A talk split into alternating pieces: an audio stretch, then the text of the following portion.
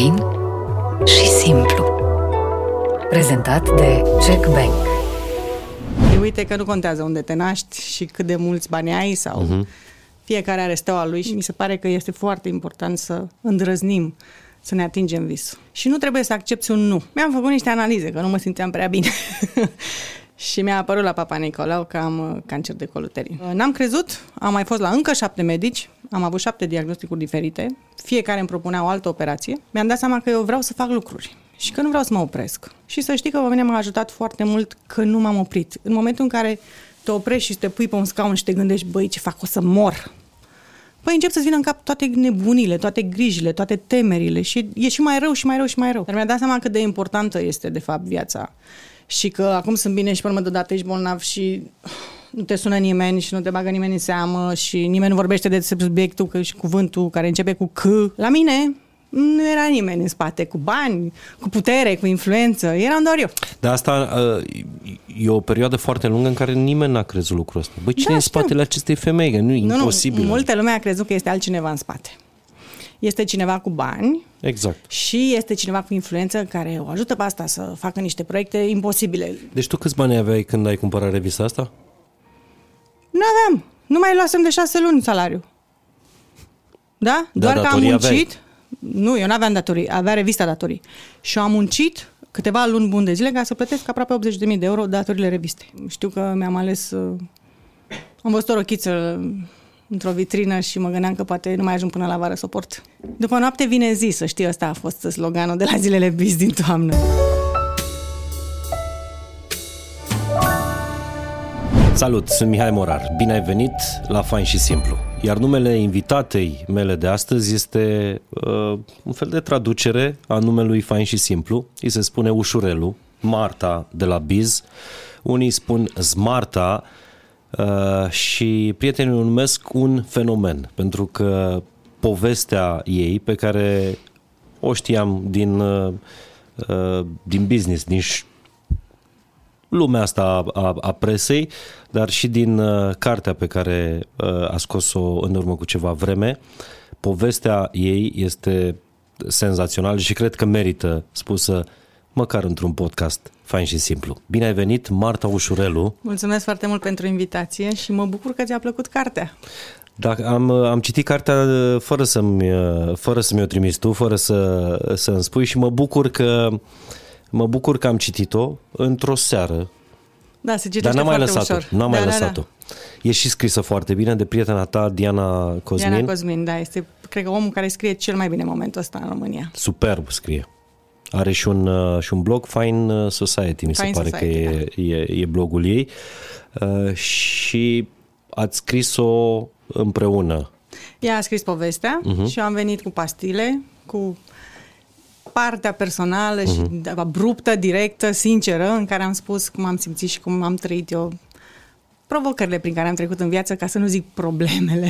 Marta de la Biz, pentru că uh, destinul ei profesional uh, este legat de, de revista asta, care cred că vă este uh, sonoră, dacă nu cunoscută, uh, Biz. Lucrez de câți ani la, la Biz? Eu lucrez de 20 de ani la Biz, dar sunt de la început, am fost de la început în grup, când s-a mhm. lansat, uh-huh. știu exact ce s-a întâmplat acolo, dar de 13 ani este revista mea. Am preluat-o eu și este revista mea și mă ocup de o revistă într-un moment și într-o țară și într-o perioadă în care oamenii nu mai citesc. Și o revistă care, uh, pe lângă faptul că acoperă fenomenul de business, pe care, mă rog, uh, eu îl urmăresc și nu îl urmăresc. Da, mai mult uh, pentru oamenii de business e interesant. Îmi place să mă duc să o iau de la, de la chioșcuri pentru că am ce citi în ea. E uh, businessul din România povestit și pe înțelesul meu. E jurnalism acolo. Noi dăm viață atât oamenilor din business, cât uh-huh. și mhm. businessurilor. Nu vrem să prezentăm tehnic doar niște cifre și niște oameni. Dacă avem o cifră, încercăm să spunem cam cât ar însemna în metri pătrați uh-huh. sau în stadioane sau și venim și aducem așa dulceață pe de care are nevoie omul când citește și când vrea să relaxeze. Cum a ajuns uh, Marta să nu neapărat să cumpere, cât uh, să fie nevoită să editeze uh, revista asta Uh, pe numele ei și să păstreze echipa, uh, cum uh, a trecut peste niște perioade absolut crânce, niște sărbători în care tu și colegii tăi, uh, practic, nu aveați în cont banii de, de, de salariu. Da, să n-ai bani de Paște, în special când oamenii nu doar că așteaptă salariu, așteaptă și o primă, e foarte greu. E meritul acestei femei, doamne de fier, îți spune cineva în, în cartea da. asta. Marta de la Biz este un fenomen. Căutați cartea uh, și ascultați povestea, pentru că e povestea unei, uh, unei fete născute undeva pe lângă București, lângă Singureni, nu? Da, chiar la în satul Crânguri, lângă Singureni. Era zăpadă foarte mare și până a ajuns salvarea, eu am venit pe lume, n-am mai așteptat. Um, și pisica a născut în acea noapte, tot în același pat. Și uite că nu contează unde te naști și cât de mulți bani ai sau uh-huh. Fiecare are steaua lui și fiecare om face exact ce vrea și cât visează. Mi se pare că este foarte important să îndrăznim, să ne atingem visul. Da, Marta de la Crânguri ce visa uh, pentru destinul ei? Nu știu neapărat uh, că nu am stat foarte mult acolo. Acolo era mama când m-a născut. Uh-huh. Am venit în București uh, repede. Când eram mică visam să fiu profesoară de filozofie sau arheolog. Mi-a plăcut foarte mult uh, istoria și ideea asta de a vedea cum se schimbă lumea, cum gândim și așa uh-huh. mai departe. Și am ajuns jurnalist. De, de multe ori ne pregătim pentru ceva și ajungem să fim altceva. Dar sunt de părere că întotdeauna se întâmplă ceea ce ar trebui să se întâmple, chiar dacă noi vrem sau nu vrem. Și mă bucur că am ajuns să fiu uh, jurnalist și că, uite, am ajuns să fiu antreprenor, chiar dacă în România nu sună așa de bine antreprenor. Uh, să ai o echipă, să ai business-ul tău, să faci ceea ce visează toată lumea, ce vrei tu când vrei tu, că ai timp liber, că toți banii sunt ai tăi. Nu este așa în antreprenor. Tu ai ajuns în, uh, antreprenor din întâmplare. Din întâmplare, da. Uh, nu, nu, nu ți-ai dorit asta? Nici nu știam ce înseamnă și... Dar um, este foarte frumos când lucrurile se așează și ai curaj să le urmezi, că de fapt de multe ori ți se așează în lucrurile în viață și ai sau nu curajul să faci pasul. Și acum Eu l-am făcut. Și acum vă invit să rămâneți pentru, pentru poveste, pentru că uh, dacă nu știu, cumva vă apucă lenea în următoarea perioadă, cu siguranță pastila asta, numită Marta de la Biz, o să fie pastila care o să vă ridice din canapea, din procrastinare, din, din lene, din comoditate și o să vă facă să faceți uh, lucruri. Tu nu te-ai apucat de jurnalist doar așa că n-a fost altceva de, de făcut. Uh, ai făcut genul ăla de uh, jurnalism uh, pur sânge, adică omul care e dat afară pe ușă și intră pe, pe geam. În anii 90 te-ai apucat? În anii 90, da. Am uh, avut, uh, am lucrat prima dată la ziarul Vocea României, era un ziar al guvernului, acolo am fost repartizați de la facultate să mergem să facem uh, practică. Văcăroiu, nu? Văcăroiu, era ziarul, ziarul lui Văcăroiu, Văcăroiu. da. Uh, și îți dai seama, am ajuns într-o redacție în care habar n-aveam ce se întâmplă, trebuia să bifăm, ca la facultate. Am ajuns acolo, am bifat și m-au repartizat pe mine, m-au văzut că eram așa mai guralivă la ultima oră. Și trebuia să fac știri despre ce se întâmplă la poliție, tot ce însemna monden, concerte, adică foarte variat și din domenii total, uh-huh. la primărie trebuia să merg. Și eram în prima an la facultate și trebuia să mă duc la primărie sau la poliție să aflu ce s-a mai întâmplat și să scriu. Băi, în primul rând că nu era deloc ceea ce îmi doream, nu era nici fascinant, erau și crime, erau tot felul de... Dar uh, șeful meu mi-a zis, ușurico, ca așa, uh-huh. mă alintau ei pe mine, dacă te dă cineva afară, trebuie să intri pe ușă. Dacă te dă pardon pe ușă, trebuie să intri pe geam. Și nu trebuie să accepti un nu. Și mi s-a părut o lecție importantă uh-huh. și eu am crezut ce mi-a spus acest om. Și de fiecare dată când mă duceam undeva, reușeam într-un fel să aflu informația pe care o doream. Chiar dacă nu îmi spuneau sau ziceau, nu mai e nimeni la birou de plesă sau găseau tot felul de scuze, mai rămâneam, mai vorbeam cu cineva, o secretară și așa mai departe și eu tot aflam ce trebuia să aflu și dădeam știrea și repede, ceea ce contează foarte mult în presă. Acum în online contează și mai mult. Și am reușit în acea săptămână să mă și îndrăgostesc de presă și de ce înseamnă să fii jurnalist, dar mai ales să-i fac pe ei să mă, să-mi spună vrem să te angajăm în prima săptămână. În prima săptămână tu fiind student în anul întâi? Anul întâi, da, la jurnalism. Wow. Ne, nu eram, eram la filozofie, nu eram la jurnalism. Uh-huh. Neștiind ce înseamnă să faci jurnalism, așa m-am dus. Am scris um, un articol din frustrare, stăteam um, în Perceni și uh, la timpuri noi Există o piațetă chiar, sau era o piațetă chiar în uh, mijlocul intersecției. Treceau mașini uh-huh. peste tot și ei vendeau pâine acolo și legume și în piațetă. Și am scris pâinea noastră cea de toate zilele, așa s-a chemat articolul, material în care spuneam că nu este deloc igienic și că nu e normal să vândă pâine acolo. Mie mi s-a părut că e un subiect. A fost pe prima pagină. Și tu scriai asta în oficiosul guvernului, ziarul... Da, uh, da n-a, nimeni n-a stat să-mi zică ai voie, n-ai voie, trebuie să faci asta. Nu. Ce tare. Da. Și mi-a plăcut foarte mult că mă lăsau, aveam și mână liberă, dar nu mi-au omorât ideile. Știi, contează foarte mult când tu vii și spui aș vrea exact. să fac acest lucru și cineva spune da, da, nu asta, nu asta, nu asta, te limitează. Nu, nu mi s-a întâmplat să mă limiteze și a ieșit foarte bine. Mai ții minte cât câștigai atunci? Oh, Sau nu vreo, conta? Atunci nu câștigam când m-au angajat, dar, adică în perioada de probă, um, dar cred că undeva vreo 100 de euro. Atunci, banii de Mhm, atunci. Banii de atunci. Da, câștigul apoi m-am mutat la Cronica Română și cred că câștigam 200 de euro.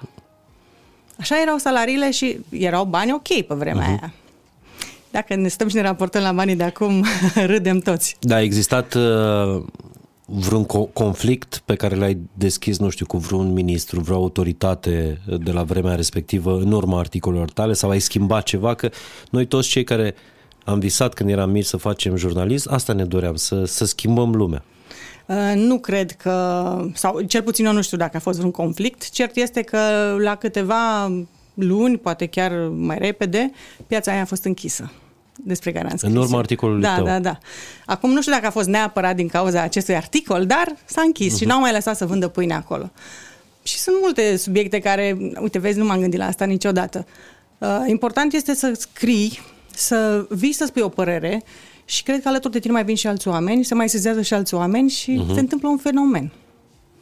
Dar ți-a fost teamă vreodată, nu știu, să abordezi vreun, uh, Subiect anume? vreun subiect anume, vreun mai mare al uh, timpurilor respective?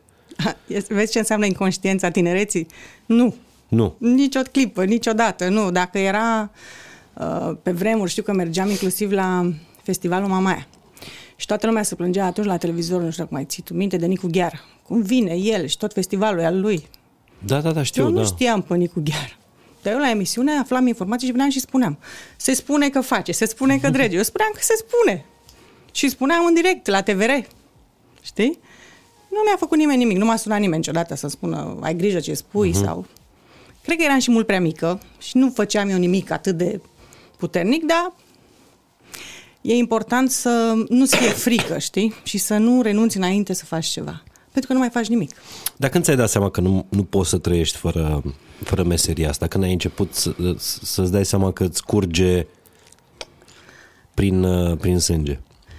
Uh, Cred că în momentul în care mi-am dat seama că asta îmi doresc cel mai mult, știi că nu poți să zici că nu poți să trăiești. Cred că poți să trăiești fără orice până la urmă, dar um, în momentul în care uh, au închis revista, din cauza crizei și tot ce s-a întâmplat atunci în 2009, când Biz. a fost Biz, da, când s-a închis revista și trebuia să-mi găsesc de lucru în altă parte, am început să-mi caut la alte reviste, la alte ziare și simțeam că parcă nu e ce trebuie, adică erau foarte multe limitări, uh-huh. totuși în presa de business nu este totul atât de live și de sexy și de flamboyant, să spunem. Sunt și lucruri mai stricte uh-huh. uh, și trebuie să faci cu eleganță și cu seriozitate presa de business. Dar sunt multe domenii și multe redacții unde se face presa de business ca și cum mai scrie despre un mort care e deja îngropat. Ceea ce mie nu-mi place. Eu vreau să întorc subiectul pe dos, să spun, dar de ce? Ca la istorie. De ce a murit uh-huh. un imperiu, cum renaște el, ce ar putea să se întâmple, să vorbesc despre strategie și n-am simțit că mi-aș găsi locul în altă parte.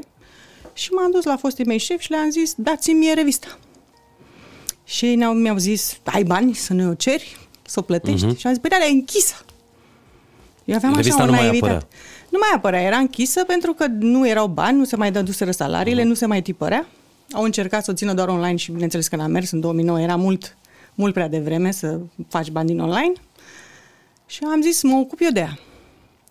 Și a fost așa o mare uimire să văd că, deși ne știam de multă vreme, mi-au zis, te crezi mai deșteaptă? Ce o să faci tu? Ce n-am făcut noi și n-am mers și o să faci tu? Și am zis, nu mă cred mai deșteaptă, dar nu o să-mi trebuiască 100 de angajați cu salarii mari. o să trebuiască să fac, nu știu, ce greșeli vedeam eu că se fac. Fiecare om vede și niște uh-huh. lucruri pe care el le-ar face diferit. Și am zis, eu aș putea să fac lucrurile altfel. Și așa a început.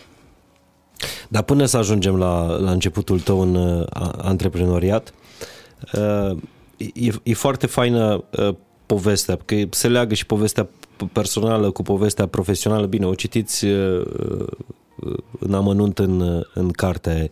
Diana Cosmin scrie uh, foarte fain. Chiar e o carte ușor de, ușor de citit. Cartea despre ușurelul este foarte ușor de citit. Este un nume predestinat. Se leagă povestea personală cu povestea profesională. Tu ți-ai cunoscut soțul în redacție. Da, da, da. Am fost colegi mulți ani și am fost colegi de bancă, dacă pot să spun așa. Stăteam birou în birou. Uh-huh. Și, nu la uh, biz. Ba da, la biz. La biz Ne-am cunoscut prima... și la facultate, prima dată. Apoi am fost colegi la ziarul financiar, am lucrat la ziarul financiar împreună. Și eu am auzit că o să lanseze o revistă foarte tare de business, care se va numi Biz. Și am zis, trebuie neapărat să merg acolo. Cristi a zis, soțul meu, ce căutăm noi acolo? Rămâne ziarul financiar e cel mai tare. Zic, eu vreau să mă duc la Biz. Și când m-am dus și am vorbit să mă angajez la Biz, am vorbit pentru amândoi și ne-am dus amândoi la Biz. Și noi fiind colegi. Uh-huh. Și la un moment dat ați fost chiar, adică era o conducere de asta, bicefală, erați amândoi redactori șef? Da, sau... da, da. Uh, cei care erau atunci uh, managerii companiei și antreprenorii companiei aveau această politică să aibă doi redactori șef în ideea că întotdeauna e mai bine să ai și două capete, uh, să vezi lucrurile și uh-huh. să le mhm. analizezi și cred că un, acum privind cu ochiul de manager și de antreprenor, era și salariul mult mai bun când aveai doi, uh-huh. cu salarii mai mici, decât unul cu salariu mai mare. Iată. Da. Dar uh, eu zic că a fost o școală foarte bună și e important să știi că trebuie să-l convingi pe celălalt că ideea e bună. Că atunci lucrezi mai mult, te pregătești, documentezi și e foarte bine să te înveți să faci așa. Soțul uh, Martei Ușurelu este binecunoscutul uh, Cristi Manafu. Da. Este cel mai cunoscut, să spunem, blogger, acum se cheamă influencer în zona de media și de inovații și de tendințe cred că unul dintre primele bloguri din România da. și ultimele uh, în viață, nu? Puținele în viață. El în continuare exact, scrie da, pe da, blog, Cristina Da, da, da. Este între puținii care în continuare scrie pe blog, da. Și ai și ce citi pe blogul lui, uh, pe blogul lui Manafu. Și să ne întoarcem. Lucrați la o revistă de super succes. Eu țin minte evenimentele Biz din vremea respectivă, care erau absolut uh, da. grandioase. Habar n-am, mii de participanți, da, da, da, da, da. nu știu câți bani făceați. Enorm, bine enorm. Un, zilele Biz este cel mai mare eveniment al nostru. Exact. Uh, este un maraton de 5 zile, începe luni, se termină vineri și pe vremea aceea, când nu era revista mea, făcea și 600.000 de euro într-o săptămână. Încasări. Încasări. Sponsor plus... sponsor și bilete. Așa erau vremurile și se mai fac și astăzi, poate, în multe locuri, uh-huh. dar nu neapărat în zona de business uh, și în zona de media, mă refer. Uh-huh. Era un fenomen. Zilele Business a fost primul eveniment de business din România. Primul. În 2002, când nimeni nu visa, nimeni nu știa ce înseamnă un eveniment de business, Rașad, care era antreprenorul, a venit și a spus facem un eveniment de business care se va chema Zilele Biz și noi am zis Zilele Biz. Ce nume ăsta? E urât? Hai să căutăm alt nume. Uh, dar a fost un vizionar, a știut uh-huh. că o să meargă, a mers și a fost locul în care au crescut cei mai mulți dintre profesioniștii din business în momentul ăsta, oameni de comunicare, oameni de marketing, CEO, Toată lumea din zona de business știe de revistă. A făcut educație într-o vreme în care nu existau resurse, gen TED, TEDx, Nu exista online. online Gândește că nu era departe. internetul când ne-am lansat noi. Da, da, da, te duceai ca la parohie, ca la Deci ca să fii jurnalist duminică. pe vremea aia, știi că eu vorbesc cu oamenii pe care angajez acum. Eu mă trezeam de dimineață și mă duceam, aveam de bifat primărie, poliție și mă duceam și ziceam, bună ziua, ce s-a întâmplat? ieri, ce s-a mai întâmplat? Ce puteți să mai îndați? Nu uh-huh. pot să mă duc la redacție cu mâna goală. Și stăteam și vorbeam cu fiecare om și ajungeam până în 12 la redacție. Trebuia să și scriu uh-huh. ca să plece în tipar. Așa se făcea. Acum intri online, copiezi de multe ori, schimbi un pic titlul și gata articolul. Și e nebunie, zici că muncești. Exact. Da, spune-mi, ai avut vreodată nu știu, frustrarea, mai totuși sunt o fată simplă, născută la țară, eu mă văd cu CEO unei mari companii din România și iau uh, interviu. Ai avut, ai avut vreodată? Uh, nu, dacă stai și te gândești și o pui problema așa cum o pui tu, Poate că aveam niște temeri dacă nu o să fiu suficient de bună sau dacă n-am pregătit Exact. prea bine întrebările, dar în momentul ăla și știu că mă duceam la întâlniri foarte importante, mă pregăteam și eu mă duceam, aveam curajul să mă duc și acea inconștiență a tinereții de care am mai spus. Nu aveam nicio problemă să mă întâlnesc cu oricine și, și norocul meu a fost că eu zâmbesc, sunt un om deschis uh-huh. și m-am înțeles de cele mai multe ori cu aproape toți oamenii cu care m-am întâlnit. Clar, sunt și oameni cu care nu te înțelegi, cu care n-ai chimie sau rezonanță, așa, dar um, de cele mai multe ori am fost uh, primită. Jurnaliștii când ajung într-un loc, știi, sunt ăștia răi de la televizor care vin uh-huh. și pun întrebări. Sunt doar de show-off. În general, tu vrei să te duci să afli o informație și dacă e nevoie să fii un pic mai acid, ești. Dar rar se întâmplă. Dar e Oamenii vreun, sunt deschiși. Vreun, uh, vreun om de afaceri, uh, antreprenor, nu știu, CEO cu care ai fi vrut să vorbești și care nu te-a primit niciodată pentru că ești tocmai Marta de la Biz, Nu. nu? nu. Nu. Adică nu te-a Ah. refuzat nimeni, nimeni, nimeni? O singură dată m-a refuzat um, un CEO. Noi avem proiectul, nu știu dacă știi, CEO Exchange. Uh-huh. Avem un proiect în care luăm cei mai importanți 10 CEO din această țară și pentru o zi ei între ei schimbă poziția și deci Omer de la Banca Transilvania, Omer Tetic, se duce, uh-huh. a fost CEO la McDonald's. Și el s-a dus și nu doar că s-a dus și a făcut o ședință cu bordul și ce-a mai făcut acolo, întâlniri, L-am rugat să intre chiar în magazin, să vândă. Și el a intrat și în bucătărie și a făcut burgeri. Uh-huh. Ceea ce e jos pălăria. Este incredibil. Adică asta arată că sunt oameni și oameni indiferent de funcție, indiferent de Da. da. cât ești de mare și de tare, dacă reușești să fii om și reușești să îți dai seama că, băi, noi în viața de zi cu zi ajungem acasă, suntem tot noi. Uh, Mulți uită și cred că ei sunt doar poziția de pe cartea de vizită. Și e cel mai trist. Și pe ăștia îi vezi imediat, uh-huh. știi? Și eu îi ocolesc de regulă. Toată lumea știe. Și unul dintre acești CEO te-a Uh, refuzat. Nu, nu că m-a refuzat. I-am explicat că, uite, noi facem acest proiect și îl invit să facă parte dintre cei 10 care schimbă poziția uh-huh. și pentru o zi trebuie să fii CEO în altă companie. Asta înseamnă curaj, puterea să te duci să fii CEO în altă parte, să stai de vorbă cu oamenii, că îți dai seama, nu pune nimeni secrete, cifre pe masă. Care nu te sau... recunosc de șef. Exact. în Dar modul. este o... Până la urmă este un joc, este un exercițiu. Ei, da, ceea ce contează foarte mult și pentru cei care ne urmăresc și nu știu, oamenii CEO, la nivel de top management, de CEO sau de director de marketing, nu se cunosc între ei. În această țară în care nu sunt atât de mulți, nu se cunosc între ei. Top 10 cele mai mari companii din țara asta, ei nu se întâlniseră niciodată. Wow. Este ceva incredibil. De-aia a și prins foarte bine proiectul, a fost incredibil de citit și de urmărit și așa mai departe. Și la următoarea ediție am sunat la acest CEO și mi-a zis, doamna Ușurelu, cât o să fiu aici CEO la banca asta, nu o să facă nimeni acest proiect. Cred că n-a înțeles nici subiectul. Uh-huh. Da, uite, e singura chestie care mi s-a întâmplat ca refuz. În rest, toată lumea e deschisă sau ne sună. Vrea și șeful nostru să vină, se poate? Bine, cred că grăitor pentru cum e Marta de la Biz uh, e episodul ăla cu Eros Ramazzotti, uh, care vine pentru prima oară în concert în, uh, Da. în România. Toți ziariștii, uh, niște cârpe, că până la urmă venea un artist să, să cânte. Toți ziariștii împietriți, mai puțin Marta, prin anii 90, nu? Da. Nu știu dacă era un pietriști, că nu vreau să zic că, mamă, ce sunt eu mai tare decât alții și... Eram uh, în redacție la Vocea României și acel șef mi-a spus dacă vii fără o poză de gât cu Eros Ramazzotti, te dau afară. Dar el a făcut mișto de mine, deci nici o clipă cred că el nu s-a gândit că eu o să vin cu o poză cu Ramazzotti uh-huh. de gât. Uh, numai că eu l-am crezut. și aveam cas- uh, redacția la Casa Presei și conferința de presă a fost la Sofitel. Și deci am traversat strada, m-am dus acolo și singurul om care m-a dus mai devreme, vroiam să știu cine vine, poate m- pot împrieteni cu un bodyguard, poate pot să vorbesc cu cineva. Când ești jurnalist și vrei să faci uh-huh. niște proiecte, încerci să afli informații, să vezi. Na, care e strategia? Ce se întâmplă? Cine vine acolo? Cum pot să ajung la el? Și era o singură fată în sală, care era translatorul. Și m-am dus la ea și am întrebat-o cine e. Și când am auzit că e translator, am zis, cum se spune în italiană, Eros, eu vreau să fac o poză cu tine. Și ea mi-a zis, Eros, eu voglio fare una foto con lei. Mi-am scris, Nu o să uiți până o să mori. da, și a început conferința de presă. Toată lumea era încântată că a venit Eros, care era, în momentul ăla, cred că era cel mai tare era. artist pentru România, știi? Era, era. Și eu îmi repetam mereu ce vor fare una foto cu lei, adică ce să fiu atentă la ce vorbeau ei. Și Marcela Avram l-a adus pe el atunci în România și a zis ultima întrebare, m-a ridicat direct în picioare și am țipat, Hero, ți-o vor fare una foto cu lei. Toată lumea a început să râdă, pentru că reacția a fost, uite și pe asta. Dar s-a văzut că eu chiar vroiam, uh-huh. adică nu era că... Normal. Și mi-a zis, da, cum să nu vină încoace? Și m-a luat de gât și am făcut poza.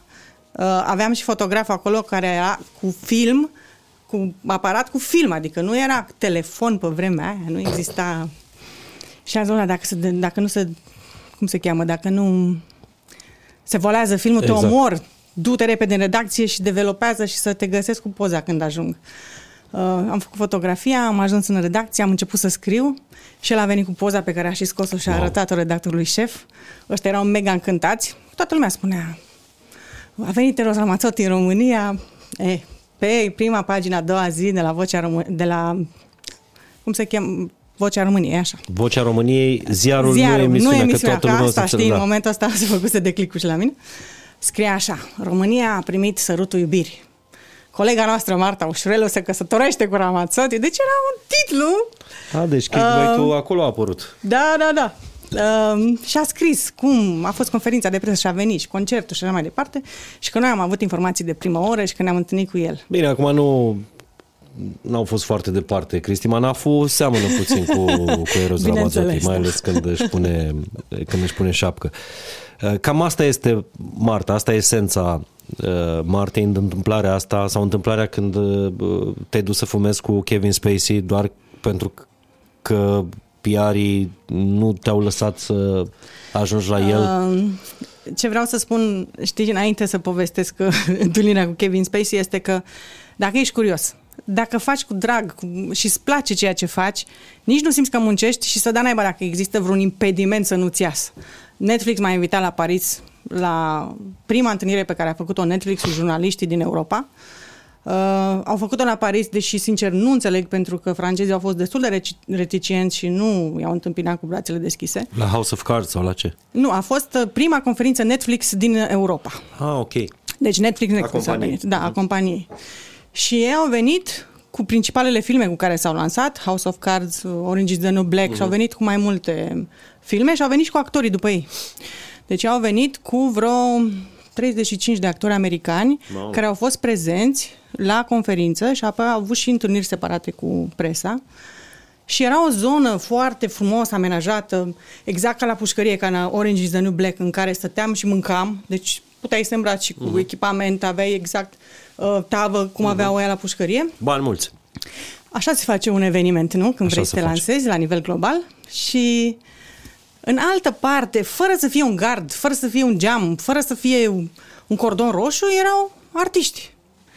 Niciunul dintre toți jurnaliștii de acolo, sincer, nu s-a dus în partea cealaltă. Nici n-au zis că e interzis. Dar nici nu te-au invitat să te duci acolo. Și eu stăteam și mă uitam și îl vedeam pe Eric Bana, îl vedeam pe Kevin Spacey. Stăteam și mă uitam și ziceam, Doamne, uite pe ăștia toți, la care știi cum e, te uiți, visezi la ei, îți uh-huh. parcă sunt cei mai tari și așa mai departe. Și n-am îndrăznit să mă duc eu chiar prim, din prima acolo la ei, dar am văzut că se duceau afară și fumau. Și m-am dus și acolo, eu nu fumez. Și stăteam cu ei. Și stăteam. Și râdeam, povesteau, știi cum e la țigară, nimeni nu spune nimic important. Dar când ne-am întors înăuntru și m-au văzut, mi-a făcut cu mâna, și încoace. Și deci eu eram singura... Prietena lor. Prietenă, mă rog. pot să spun, da? Nu, e mult spus, dar... Oameni și ei, până la urmă. Mi-au făcut semn. Și uite așa am ajuns eu să fac și poze cu ei și să fac selfie-uri cu ei și să vorbesc cu ei. Să ai material. Până da, la urmă, material cu ei și să, PR. să vorbești cu ei altfel decât vorbești într-o sală de conferințe în care fiecare pune o întrebare, ei dau un răspuns cât mai oficial, cât mai elegant. De altfel, și când citești revista uh, Biz, nu pare că citești uh, niște... Tratate de economie. Niște tratate de economie sau uh, comunicate de presă ale unor uh, mari corporații din, din România. Da, e o poveste. Ne-am, ne-am propus ca în momentul în care apărem noi la două săptămâni după ce s-a întâmplat azi, pentru că noi apărem la două săptămâni după ce se întâmplă astăzi, așa era, este uh-huh. perioada, să nu putem să venim, adică să venim cu ceva în plus. Cineva a lansat cana asta. De ce? Ce și-a dorit? Ce vrea să facă? Și să scoatem ceva în plus. Și atunci am zis, de fiecare dată, dacă noi venim cu acea informație diferită, oamenii vor vedea că asta facem. Și s-a văzut. Într-o piață în care presa moare, nu, nu doar în România, într-o lume în care presa exact. moare, noi am crescut și noi am crescut de la an la an. Eu de asta te, te admir enorm pentru că poți să ții în continuare în 2023 o revistă profitabilă. Profitabilă. Bănuiesc, în România, că altfel n-ai scoate-o, că nu. e vorba despre banii tăi. Și profitabilă și să ai curaj să lansezi încă o revistă. Da, revistă care uh, te-aș și îmbolnăvit, dar o să vă ajungem și la, și la asta, pentru că tu, tu acum trebuie să recunoști, ești și workaholică. Adică ești și în figăreață, ești uh, și serioasă, și uh, glumeață, dar îți place să muncești până peste poate. Au fost uh, mulți ani în care a trebuit. Eu nu înțeleg generația asta de acum care, știi, vin toți la interviu și spun uh, câți bani îmi dai. Dar nu întreabă ce trebuie să fac. Întreabă și cât ar trebui să muncesc și câți bani îmi dai și, în fine, uh, mi-am dorit toată viața mea să îmi cumpăr o casă. Ăsta a fost visul meu când eram uh, adolescentă. Pentru că ai mei au pierdut casa și pentru că știam cât de greu este, știi, să stai mereu chirie, să te smuți dintr-o parte în alta. De câte ori v-ați mutat? Of, doamne, cred că de vreo 20 de ori. Mamă. În București? În București, da. A fost infernal. Um, și ăsta era visul meu, să muncesc, să-mi iau o casă. Că n-ai avut când erai mică? Și aveam job la un ziar, uh, mai lucram și la o agenție de turism după amiaza, uh, mai făceam și articole pentru o altă publicație, ca să reușesc să adun bani și să pot să și să supraviețuiesc, că nu era deloc ușor. Eu am avut întotdeauna în întreținere și familia mea, de la 17 ani. Mamă. Și um, a fost um, un stil de viață. Nu mi s-a părut niciodată greu. Trebuia să fac. Uh, mă uit așa, știi, și zâmbesc de multe ori când văd oamenii care se alintă, vai, ce viață grea, că trebuie să facem sacrificii, că eu am grijă și de nu știu ce. Viața nu e ușoară și viața de cele mai multe ori îți pune în cale foarte multe piedici. Dar așa descoperi, de fapt, cât de tare ești. Și nu mă refer cât de tare ești ca și show-off, cât de tare ești tu ca om, ca suflet, ca inimă, cât te poți să duci. Sau nu ești tare. Sau nu ești tare. Și nu trebuie să fii, asta e iarăși o chestie pe care vreau să obliniez, nu trebuie să fii tare. Dar eu cred că trebuie să încerci. Și ca dovadă, eu am muncit întotdeauna. Și am făcut-o pentru că mi-a și plăcut, era și nevoie, dar n-am simțit că, vai, o să mor din cauza, din cauza că muncesc, din contră. Dar hai să vorbim întâi, înainte să povestim cum, uh, cum te-ai îmbolnăvit, uh, hai să povestim cum s-a închis revista, cum ai rămas fără loc de muncă și cum ai luat revista de la gunoi, practic. Și ai, păi... ai relansat-o și uite că după 20 de ani ea în continuare există pe piață în condiții grafice excepționale, cum se spunea, și profitabilă, asta și e profitabilă, important, da. pe numele tău. Că asta mi se pare un drum antreprenorial extraordinar. Cum o revistă mega profitabilă, da, care făcea 600.000 de euro doar Doar într-o săptămână. Doar la zilele biz. Wow. Atât. Dintr-o dată s-a închis. Da. Cum? Și făceam în jur de 60.000 de euro pe număr de revistă și revista ieșea de două ori pe lună. 60.000 de euro în casări din publicitate. Da. Așa erau anii. Așa erau. Și Or... cum, cum să se închidă? În 2007, în 2008, când a început să vină criza, când au început să simtă lucrurile, normal că s-au tăiat bugetele de marketing. Uh, oricum a început și nebunia, că moare presa, gata, se închide totul. Uh, companiile și în special uh, imperiile media, mogulii, s-au extins foarte mult, fără să aibă o strategie, fără să se gândească recuperăm banii sau uh-huh. nu, mhm. s-a aruncat cu mulți bani și au fost uh, mari greșeli de business. Dacă stai și te uiți în urmă, este incredibil. Inclusiv șefii noștri au primit atunci o propunere să vândă revista pentru 2 milioane de euro și n-au vrut că era puțin. Wow! Și la niciun an... Au închis-o. Nu au închis-o ei. S-a închis pentru că s-au închis 90% din revistele din România, nu doar Biz. Incredibil. Uh, sunt niște povești incredibile cu niște oameni care încă mai trăiesc și care sunt printre noi astăzi și ar putea să vorbească despre ele. Uh, și îți dai seama cât de mult regreți că puteai să iei 2 milioane de euro și, na, ți s-a părut puțin? Da, dacă luau atunci 2 milioane de euro, astăzi revista nu mai era a ta. Așa a fost să fie, da. Și în 2009, pentru că n-am mai mers, pentru că erau multe salarii, pentru că erau multe cheltuieli, au închis revista, au închis mare parte din grup. A fost un moment foarte greu și știu că s-a trecut prin niște momente dificile. Noi nu mai primeam salarii de vreo șase luni. Mamă. Uh, și toată lumea zice, cum, cum stăteați? Nu aveai unde să te duci. Unde te duceai? Și exista întotdeauna această promisiune, uh, o să vedem salariile săptămâna viitoare, cu care este incredibil astăzi, dar noi trăiam. Și te mai împrumutai și mai stăteai și mai treceau și au trecut șase luni. Că așa era generația noastră. Așa a fost, da. Și multă lume nu înțelege și când povestești despre cum era business la început, foarte mulți spun, vai, ce greșeli de începători ați făcut. Era începutul businessului în România, nu că erau greșeli de începători. Și v-ați trezit uh, pur și simplu înainte de sărbători, fără... Nu, asta a fost anul următor. Uh, deci de Paște, să spunem, în 2009 s-a închis oficial revista. Noi am început să ne căutăm de lucru și um, undeva prin iunie-iulie, uh, după ce am căutat mai multe variante, știu că stăteam pe canapea acasă și mă gândeam unde să mă duc, ce să fac, ce să fac. Și întrebam și pe Cristi, tu ce crezi că ar trebui să fac? Și el se uita la mine așa. Și erați Nu doi știu. care plecaserăți din același loc, nu? Da, el a plecat înainte, nu, ba da, el a plecat înainte cu un an. Uh, și m-am dus și i-am zis șefului meu, uite, dă-mi mie revista, lasă-mă să mă ocup eu de ea. Și el a zis, uh, ce crezi tu că poți să faci mai bine ca mine? Crezi mai deșteaptă? Și am zis, nu, dar eu știu ce aș putea să fac dacă mi-au o revista și o mână de oameni, să fac proiecte și să scoatem bani acum. Um, m-am dus acasă, povestea asta este celebră și toată lumea râde și a zis, Manafu, Manafule, vezi că uite, o să iau o revista BIS. Și o să uita la mine așa și a zis, ești nebun. Păi acum când se închide tot printul, tu ai nebunit, intră online-ul, ai a apărut internetul și vrei să iei o revistă care e moartă și îngropată. Asta zicea soțul tău. Da, da. Și am zis, păi da, pentru că eu cred că pot să fac. Nu se poate așa ceva. Nu, e, nu se poate așa ceva. Și uh, m-am dus înapoi la birou și am zis, da, vreau să o iau eu. Și atunci Rașad mi-a zis, păi îmi trebuie bani pentru brand. Rashad Patronou. Da. Revista. Și eu am zis, dar vezi, el era un om de afaceri.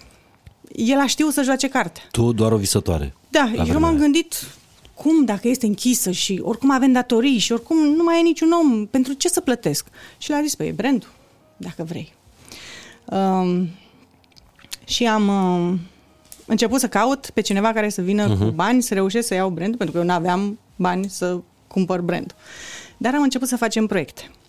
Și am făcut primul eveniment și am reușit să scoatem bani. La evenimente semnezi în ziua evenimentului și primești banii în 30 de zile, 60 de zile, uh-huh. 90 de zile, depinde cât de mult ești dispus să negociezi sau ce fel de clienți ai. Eu am învățat să-mi țin clienții și să, fim, să ne respectăm uh-huh. unii pe alții și să ne dea banii mai repede. Și am început, deci în iunie am început treaba, în august am făcut uh, primul eveniment, în septembrie aveam deja primii bani, Uh, am început să gândim proiectele, am pregătit următoarea ediție de Zilele Biz. Zilele Biz nu s-a întrerupt niciodată, de 22 de ani, și în fiecare an am făcut evenimentul. Problema este că eu am preluat revista, dar nu eram și în acte. Foștii acționari n-au plătit taxele și când au intrat banii, de la zilele Biz din noiembrie, Nu au pot să intrat cred. în martie, pentru că așa se intră în presă banii, peste niște luni, s-a blocat contul. S-a blocat. Tatul ne-a blocat contul. Și vineri înainte de Paște am aflat că s-a blocat contul și că nu o să mai luăm niciun bani și că nici nu mai recuperăm vreodată banii aia, care erau într-un fel banii noștri, banii munciți de noi. Și atunci cred că am îmbătrânit. Atunci mi-am dat seama cât este cât de rău e să fii neputincios când știi că tu ai făcut tot ce ținea de tine și că ai reușit să faci bani, să-i aduci, să, În plină criză. uh, să fie oameni alături de tine. Toți aveam acea energie și putere și încredere că o să ne iasă. Deci era o nebunie. Erau zile când mâncam pufleți toți, că nu aveam bani. Adică... Întrebarea nu este cum ai trecut peste, întrebarea este cum ai reușit să ții oamenii, pentru că tu ești, uh, ai reputația asta în, uh, în breaslă, că n-ai schimbat echipa de, nu știu, peste un avem deceniu. oameni, avem oameni uh, care sunt alături de noi de 20 de ani, cei mai mulți au 16-17 ani, avem și oameni care sunt de 4-5 ani, uh, că încercăm să o întinerim, dar um, eu am fost întotdeauna transparentă și când vorbim despre oameni, vorbim despre familii, copii, unii că se căsătoresc, unii divorțează, unii își ia- au casă, alții sunt bolnavi și așa mai departe. și când ești antreprenor, toată lumea spune că tu îți faci programul și toți banii stai tăi, dar de fapt primii oameni pe care îi plătești sunt cei din echipa ta. Dacă vrei să fie lângă tine, dacă vrei să fie cu tine la greu. Și cel care muncește cel mai mult într-o astfel de echipă ești tu. Și toată lumea râde de mine. Da, toată lumea râde de mine. Ah, tu ești nebună, numai tu faci. Eu le-am dat un exemplu și atunci ei m-au urmat. Când uh, eu vin și spun în redacție, facem un proiect gen schimbăm CEO între ei, de la cele mai tari 10 companii din țara asta, primii care spun nu se poate sunt colegii mei și spun, băi Marta, nu se poate, ești nebun. Scrie în carte aici, Gabi Burligă, care e redactorul mm. șef al revistei, cum să lucrezi cu o nebună. Așa se cheamă articolul lui. Bun, nu se poate. Bună idee pentru titlul acestui podcast, mă mai gândesc.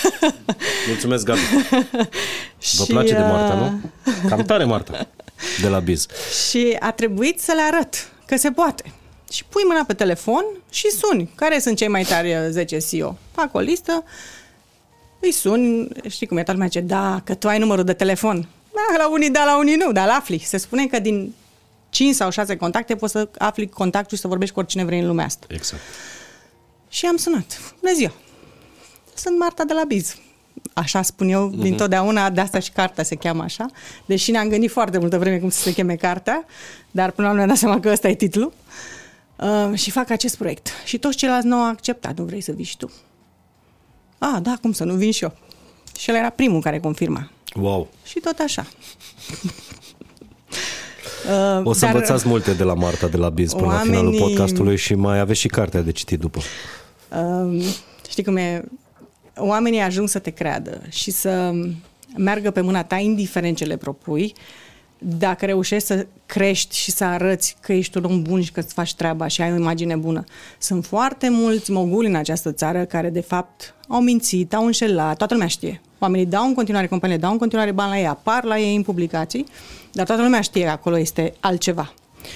La mine nu era nimeni în spate cu bani, cu putere, cu influență, eram doar eu.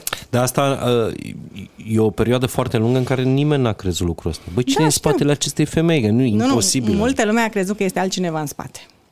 Este cineva cu bani exact. și este cineva cu influență care o ajută pe asta să facă niște proiecte imposibile. Proiectele noastre, cele mai multe au fost numite proiecte imposibile, coperte imposibile. Tot ce am făcut noi. Vreau să vă mai dau o chestie foarte tare apropo de cum să-ți ții uh, echipa aproape și chiar și când înainte, în vinerea mare uh, tu știi că ai de unde să le dai bani și Bruce să blochează conturile. Și totuși n-a plecat nimeni atunci. Păi m-am dus în redacție, am început să plâng și am zis, băi, deci nu știu ce să fac. Nu, habar n-aveam că se va întâmpla chestia asta. Dumnezeu ne este martor, adică... Și oamenii au înțeles și nu era că eu n-am plătit la stat sau... Dar uh, am învățat atunci că trebuia într-un fel sau altul să reușesc să iau business, uh, revista și să o trec pe un alt, uh, pe o companie la care să am doar eu acces. Și așa ai făcut. Și așa am făcut. Dar știi cum e? Înveți din greșeli. Și nici nu au venit banii mai repede. Așa a fost. După acea Paște chinuit, uh, am găsit Săptămâna un... patimilor. Da, da. Am găsit uh, uh, un fost coleg care m-a ajutat și care a venit cu banii și a reușit să luăm brandul de la foști acționari și să, să lucrăm noi pe compania noastră. Să nu mai depindem de altcineva, să nu mai stăm că uite, nu plătește cineva taxele și rămâi frumos în vinerea mare cu contul gol. Închis, nu că gol. Și asta zic, n-a plecat nimeni atunci când ești sincer față de angajații tăi și le spui, bă, n-am. N-am, dar o să trecem și peste, și peste asta. N-a plecat absolut nimeni. Sinceritatea ta față de angajați mi se pare o, o lecție foarte bună și mai e ceva. Uh, faptul că le oferi un mediu de lucru, nu știu dacă plăcut, dar cumva dinamic. Uh, știți că ei pleacă în fiecare an aproape o lună. O săptămână. O săptămână în luna ianuarie în concediu împreună? De ce spui așa? Păi așa să Nu plecăm în concediu. păi acum v-ați întors de la Paris, nu? Ați fost da, în ianuarie la, la Paris. Paris. Da. De câți am plecat? De 13 ani. Toată echipa. În, toată echipa. În fiecare ianuarie, toată echipa pleacă într-o mare capitală a lumii și facem de acolo prima ediție a revistei din anul respectiv. A fost o idee strălucită. Mie mi se pare că a fost poate cea mai bună idee pe care noi am avut-o.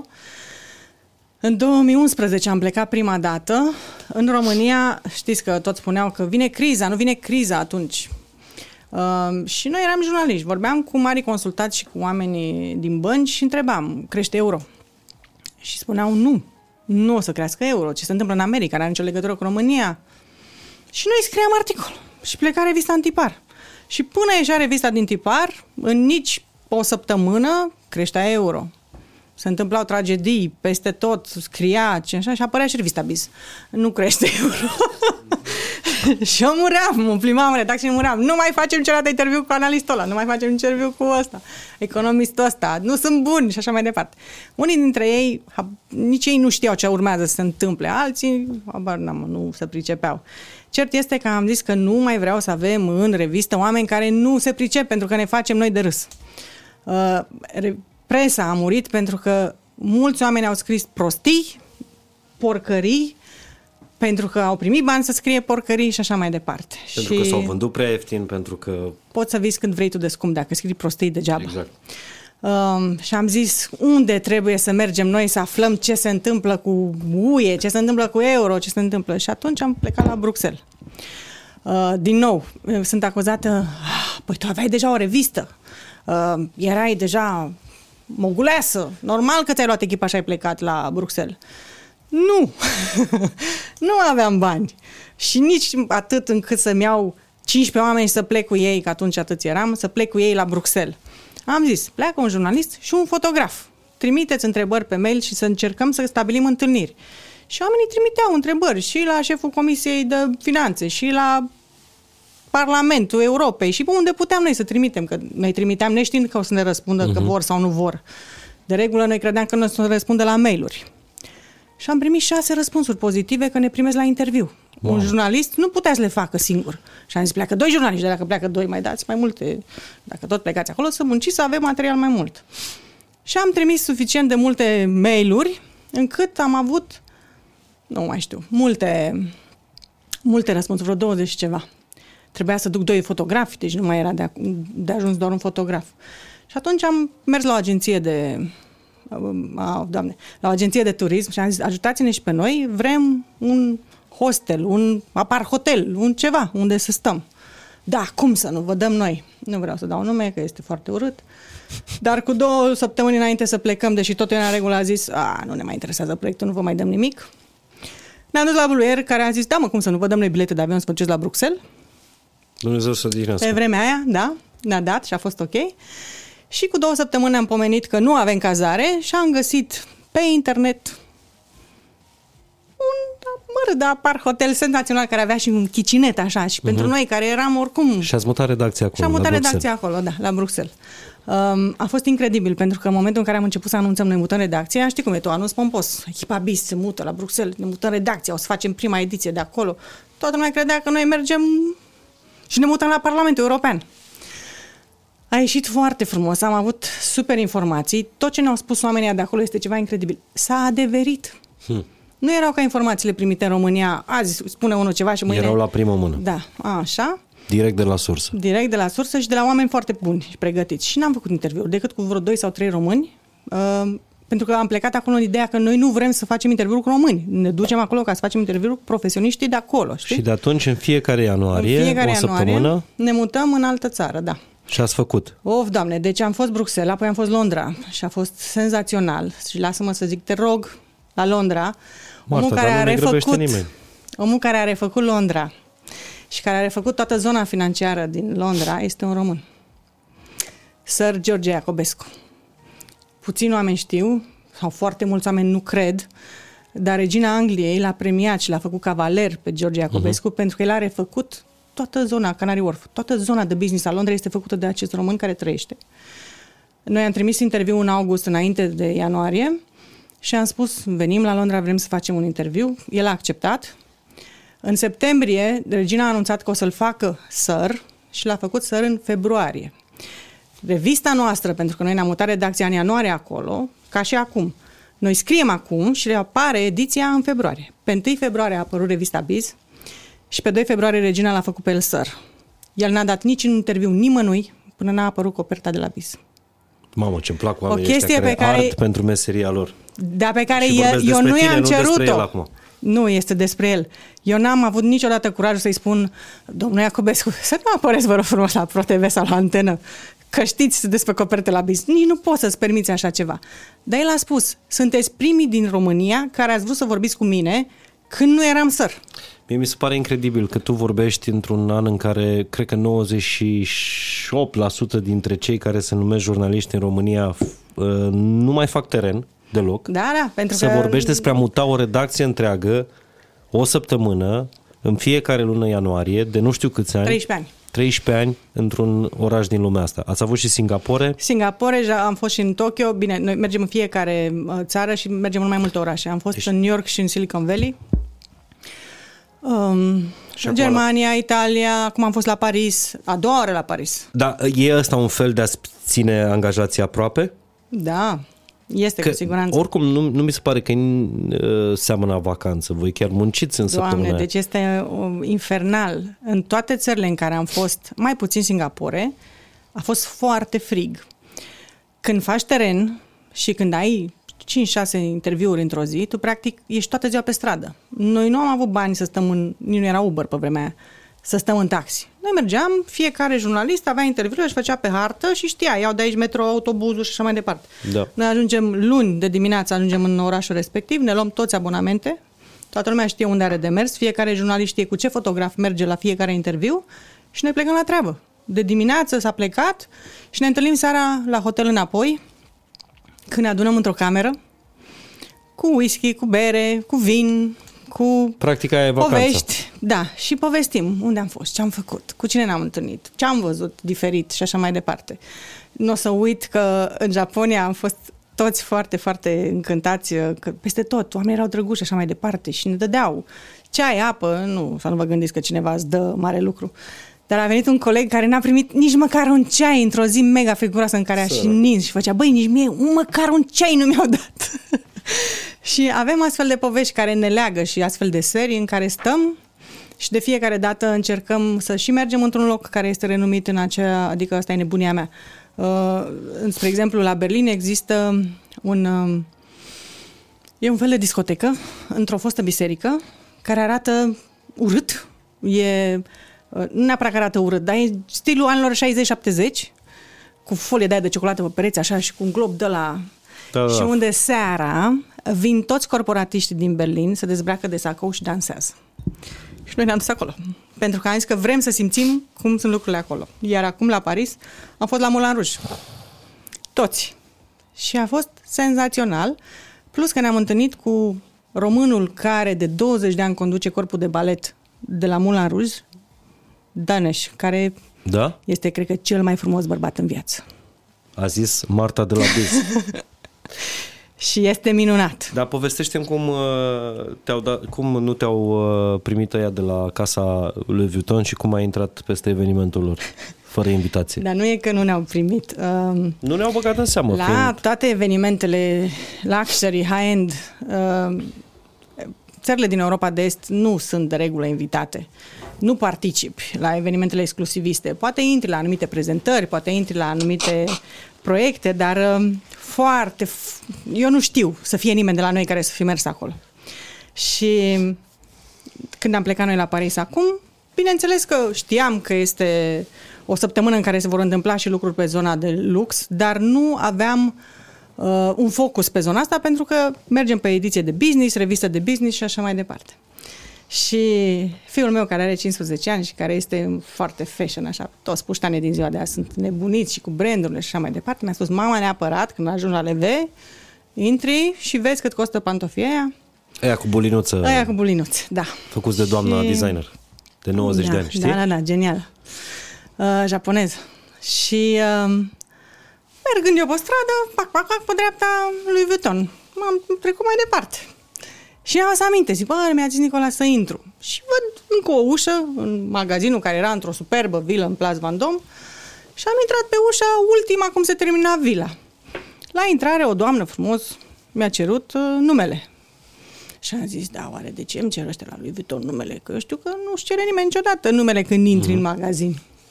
Am spus numele, s-a uitat așa la listă, s-a uitat la mine nu știa engleză, dar mi-a zis și am, am prins că nu sunt pe listă și că ceva cu presă. Și am scos legitimația de presă. Uite. Zic, frate, pentru niște pantofi chiar trebuie să arăt că sunt de presă. Uh, s-a, m-a notat acolo și mi-a zis etajul 2. Eu, foarte uimită, m-am dus direct în dreapta unde știam că e magazinul. Și după aia mi-a picat fisa, stai așa că se întâmplă ceva. Și am luat lift și m-am dus la etajul 2 și am fost, cred că, singurul jurnalist din Europa de Est care a fost la vreo prezentare a bijuteriilor Spirit de la Louis Vuitton, care s-a întâmplat fix atunci. Um, nu știam ce se întâmplă. Am urcat, am văzut ce se întâmpla erau niște oameni îmbrăcați foarte elegant. Se uitau așa foarte de sus, pentru că eu eram pe stradă cu GG-uri, cu paltonul, era un frig, știți cât de frig el este la Paris în ianuarie, infernal.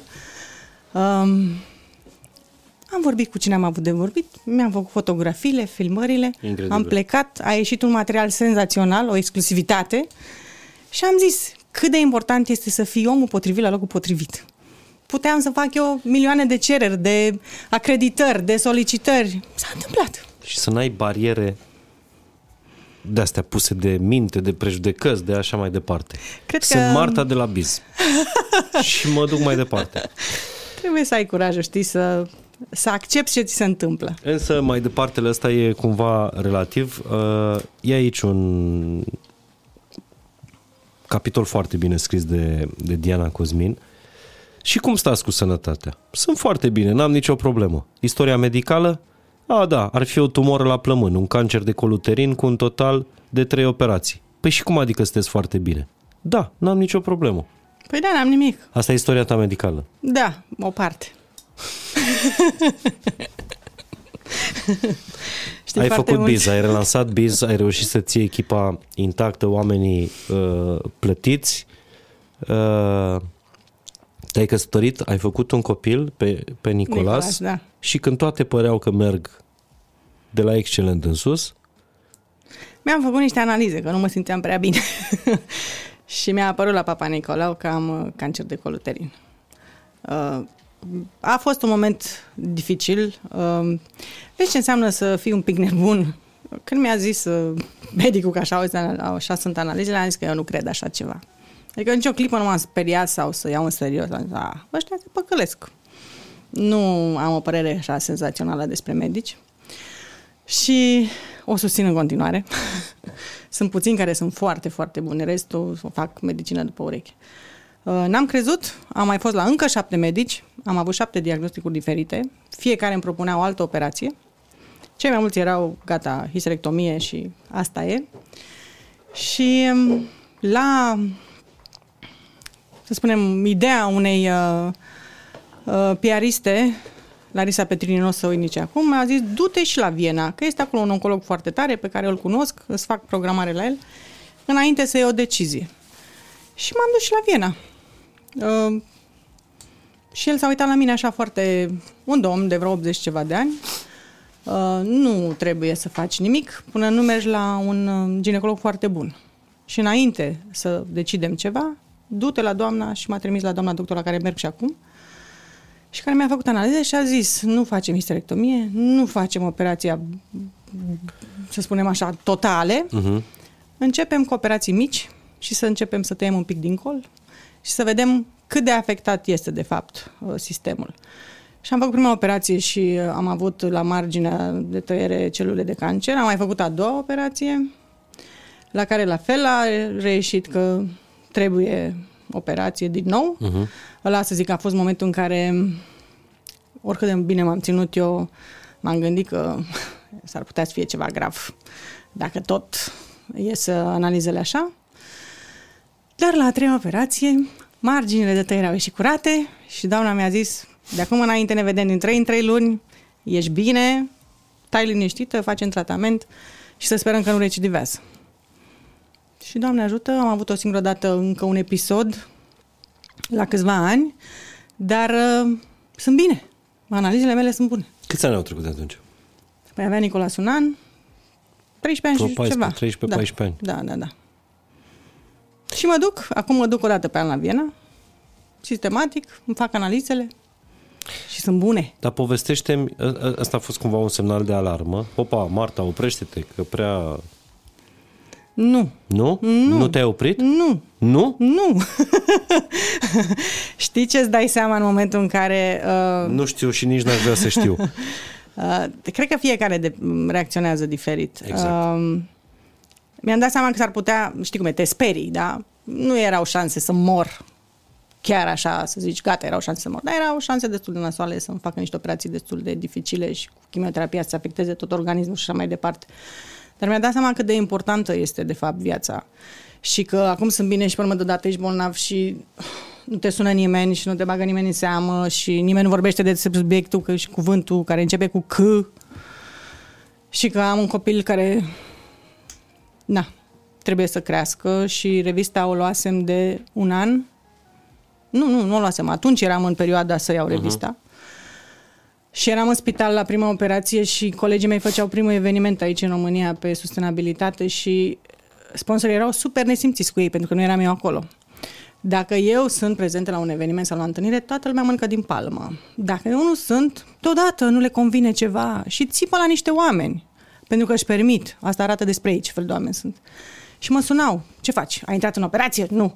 Să știi că au venit ăștia și au zis și au făcut și au. Și îi sunam. Bună ziua. Știți că nu sunt în țară.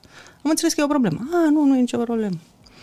și uite așa am intrat în operație fără să mă stresez că urmează operație. Eu aveam treabă Tu erai stresată cu... cu evenimentul.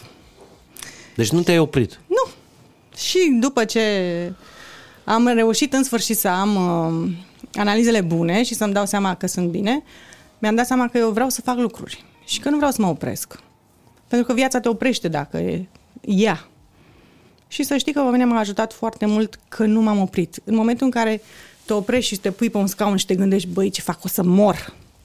Păi încep să-ți vină în cap toate nebunile, toate grijile, toate temerile și e și mai rău și mai rău și mai rău. Bun, nu te-ai oprit, dar ai încetinit măcar după toată povestea asta să, nu știu, să înțelegi ceva din mesajul pe care a vrut Universul să ți-l trimită sau nu interpretezi așa? Nu. Bine? Nu. Nu. Și să știi Asta că e mai cu am alți încă o invitați, chestie. cu Marta nu merge. Nu.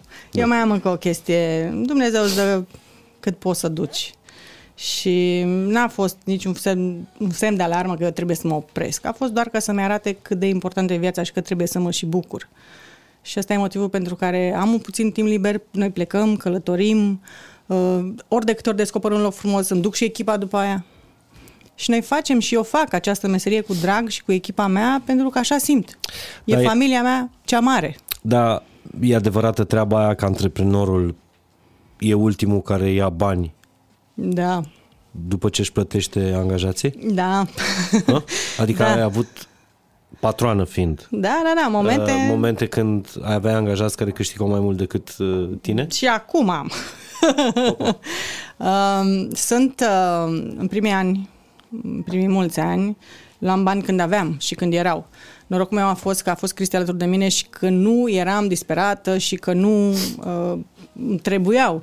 Mai e încă o chestie care cred că contează foarte mult. Eu n-am avut niciodată genul care să arunce cu bani să epateze. Sunt foarte multe doamne, sunt foarte mulți domni care vor o mașină frumoasă, o casă frumoasă, nu știu ce geantă, nu știu ce bijuterii și așa mai departe. Eu sunt tot eu, indiferent cum mă îmbrac. Da, mă, Marta, dar tu ai niște reviste foarte frumoase. Nu, la început nu, nu erau ale mele, stai liniștit.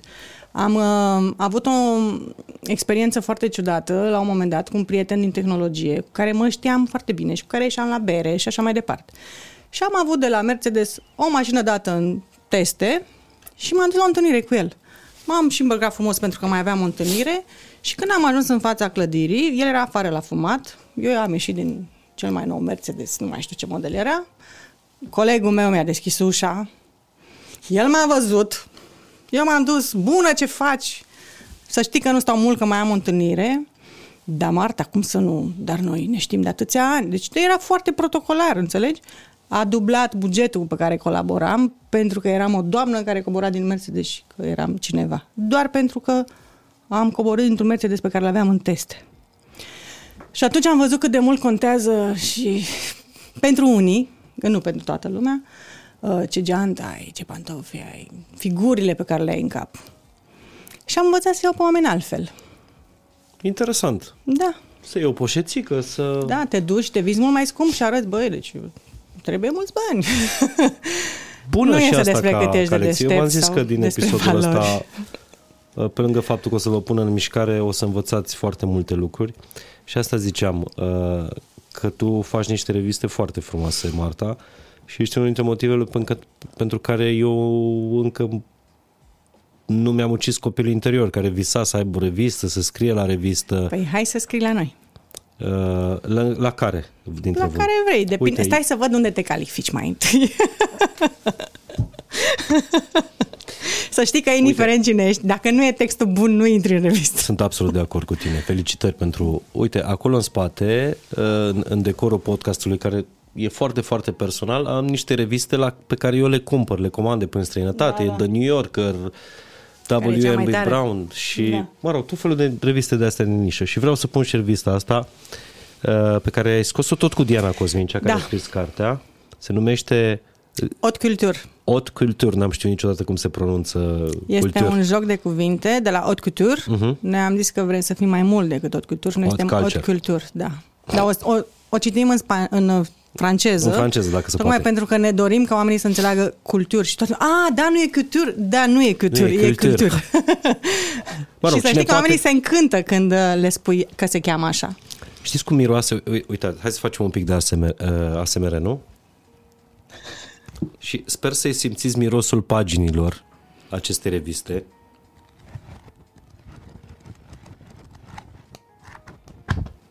Și ce frumos e soare dimineața la cafea. Eu am, eu am luat-o de sărbători. Crede-mă. Era, era Gabriela cu Roa în spital de Crăciun și o dimineață la cafea citeam revista asta. Mi-ai fost uh, mânghiere. Și cartea asta, uh, a ta, Marta, de la Biz, am citit-o când era, când era Roa în spital. Sper că e bine și totul e în regulă. E, e bine, da. Și, și mi-a plăcut uh, mi-a plăcut că e scrisă foarte uh, foarte sincer. Adică, u- uite, o să e vă citesc cu... brutal de sinceră ca să, să Toți- citesc tot ce au spus toți oamenii. care- Deci, stai un pic. Te rog. Uh, Foarte mulți oameni zic, vai, a lansat Marta o carte.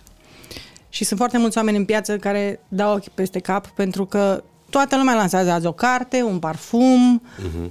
ceva. Uh, Eu n-am vrut să fie încă o carte, n-am vrut să vin să dau niște lecții, n-am vrut să arăt, uh, vai, cine sunt eu. Am vrut să vin cu o poveste pentru că oamenii au început să afle povestea mea și mă cheamă la foarte multe companii și la evenimente să vorbesc și să încurajez alți oameni, fie că sunt uh, bolnavi, fie că sunt antreprenori, fiindcă sunt la început de drum. Și așa, vorbind cu Diana, ne-am dat seama că e nevoie și de cineva care să vină să spună al, negru pe alb, Băi, e foarte greu și în business nu e deloc că ai o idee, uh, ai- ți-a dat cineva niște bani, ai făcut un startup și ai făcut milionul. Nu e așa. 99% din ideile astea mor. 99% din businessurile astea mor. Și cei care rămân sunt buni strategi, știu să muncească și zi și noapte și în weekend și au și inspirație. Bine, unii mai au și foarte mulți bani, dar asta e, niciodată nu există pădure fără uscăciuni. Ziceam că citesc un pasaj scris, scris de Diana în uh, cartea asta. Toți o știu pe doamna Marta și o respectă, fiindcă și ea îi respectă, oricine ar fi ei. Și când e cazul, le ia partea. La foste ei locuri de muncă, avea colegi care erau gentlemen în relațiile lor de zi cu zi, dar se purtau urât cu femeia de serviciu din redacție sau o trimiteau să le cumpere țigări când afară era viscol. Nu ți-e rușine? Ar putea să fie maică ta, era mereu replica Martei.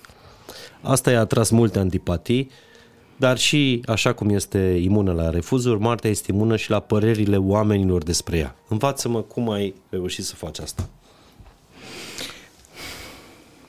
În momentul în care am uh, avut ideea să mutăm redacția într-o altă țară și am văzut că pot să fac un astfel de proiect și că regele Belgiei ne-a trimis scrisoare de felicitare pentru ediția BIS Bruxelles, Tare. am simțit că recunoașterea aia pe care o căutam, știi cum e, toți căutăm o recunoaștere la un moment dat și ne dorim să vină cineva să zică băi, ai avut o idee foarte bună sau ești un om foarte tare sau să zică cineva ceva. Ne dorim și dacă nu recunoaștem undeva acolo, cred că ne dorim lucrul ăsta. Nu s-a întâmplat aici în țară, pentru că multă lume a crezut că a, e cineva cu bani în spate, altcineva îi dă ideile, deși eu și echipa mea toți la un loc Am fi așa, niște floricele care facem și dansăm cum uh-huh. zic alții. Și atunci, în momentul în care am avut aceste recunoașteri de afară, în momentul în care coperta B Singapore a primit primul, primul premiu Red Dot Design Award din România, ăsta este cel mai mare premiu de design din lume. Nu Red există. Dot Design, da. Red Dot Design Award, da. Și noi, pentru coperta B Singapore, am primit acest premiu. Am fost în Germania, la Berlin. Am urcat pe scenă și am primit acest premiu. Este, este acolo la final. Coperta făcută de Aneta Bogdan, Asta e coperta. da, de Brandient, Superb. da, pentru Biz. Curajoasă. Uh, și acolo sunt fotografii de la gală. Um, în momentul ăla mi-am dat seama că oricât de mult mă dureau uh, oamenii care spuneau, e, una care o să-și rupă gâtul, încearcă și ea, lasă că o să-ți treacă. Uh, ori de câte ori găseam un argument să spun cuiva, da, da, uite, eu am o idee bună. Da, da, da, au mai avut și alții. Știi cum îți spun oamenii? Am învățat să nu-i mai bag în seamă. Și știi de ce? Pentru că dacă îi ascultam, cred că nu mai făceam ce aveam de făcut. Dar problema este că noi nu aveam bani. Noi trebuia să trăim. Noi aveam nevoie să scoatem revista și să scoatem bani cu ea și fiecare număr și fiecare eveniment. Și atunci, câinii latră, ursul merge. Am mai făcut încă o revistă, încă un eveniment, încă un proiect și am crescut. Și crescând, toți cei care au zis ceva nasol n-au mai avut ce să zică la un moment dat. Deci tu câți bani aveai când ai cumpărat revista asta? Nu aveam. Nu mai luasem de șase luni salariu. Da? Da, Doar că am datorii muncit. aveai. Nu, eu nu aveam datorii. Avea revista datorii. Și am muncit câteva luni bune de zile ca să plătesc aproape 80.000 de euro datorile revistei. Apoi am mai luat niște bani de la un uh, fost coleg și am reușit să luăm și brandul. De aia lumea spune că, spunea că ești nebună, că nu se poate, că n-ai cum. Da. Uh, pentru că cu bani știe toată lumea să facă, uh, să dea E drumul la ușor. afacere, numai că la, uh, tu ai înțeles ceva foarte important și e dovadă cât de fidel îți sunt angajații. Uh, până la urmă, cel mai important capital într-un astfel de uh, startup sunt oamenii. Da. Și nu cred că doar în startup. Cred că nu. Uite-te ca dovadă că cea mai mare problemă pe care o are societatea de astăzi este că nu mai găsești oameni. În indiferent ce domeniu ești. Și eu am oameni alături de mine de atâția ani, oameni pe care mă pot baza, care în momentul în care, din diferite motive, că mi-e rău, că mi-e bine, nu sunt acolo, fac ei. Da, ți-au plecat oameni pentru că au primit ofertă de la concurență cu 100 de euro în N-a plus? plecat nimeni la concurență. Crede că dacă ai business în ce nu pleci la concurență. Până acum, pu, pu, pu, na, să zic așa. Uh, nu, n-a plecat nimeni la concurență. Au plecat oameni, să spunem, în altă parte. Pentru 100 de euro în plus? Nu știu pentru câți bani au plecat în plus. Um, pentru că de fiecare dată când mi-a plecat cineva la care țineam, am zis, hai să vedem ce pot să fac să nu pleci. În pandemie, mai doi colegi, de fapt, și toți ne-am regăsit, ne-am redescoperit, ne-am reinventat, na, ce să zic, și și-au dorit să facă altceva în viață. Ce vrem, mă, așa a fost în pandemie. Simt că ești ironică. Păi da, Păi nu? da, eu în pandemie am, m-am reinventat, am uh, copt acest podcast. De ce Bravo, ești foarte ironică? bine. Unii chiar ne-am reinventat. Știu, dar tu știi că la nivel global oamenii s-au reinventat, adică nu erau tot ei înainte, nu tot ei visau, nu tot ei mâncau, nu tot ei își doreau să trăiască. Dar deodată, știi cum? Vrem să ne mutăm la țară. Trebuie să-mi cumpăr nu știu ce. Stai, frate, că nu e chiar așa. Și după aia ce fac? Se întorc înapoi să angajează. Da. Da. Oamenii s-au împărțit în două în pandemie. Jumătate au vrut să se mute la țară și jumătate au vrut să-și facă podcast la oraș. Și unii chiar s-au mutat și, Și unii chiar cei mai și-au mulți făcut chiar și-au podcast. făcut podcast. La oraș. și unii la insertar. Da. Uh, Și deci mi-au plecat niște oameni, dar au plecat pentru că au dorit ei să facă altceva sau poate pentru că la un moment dat n-au mai rezonat cu mine, să știi că nu e ușor să lucrezi cu mine. Nu e nici greu, dar câteodată am și idei fixe. Uh, nu cred că se poate altfel. Dar ești foarte directă, niciodată Da. nu spui... Uh, Toată lumea știe exact ce gândesc și în special când lucrezi cu mine și dacă nu mă cunoști, vezi pe fața mea că ceva nu e bine. Uh-huh. Adică eu nu vin să spun ție că îmi place de tine. Nu. Vezi. Uh-huh. Sau că nu-mi place de tine. Din nou, vezi.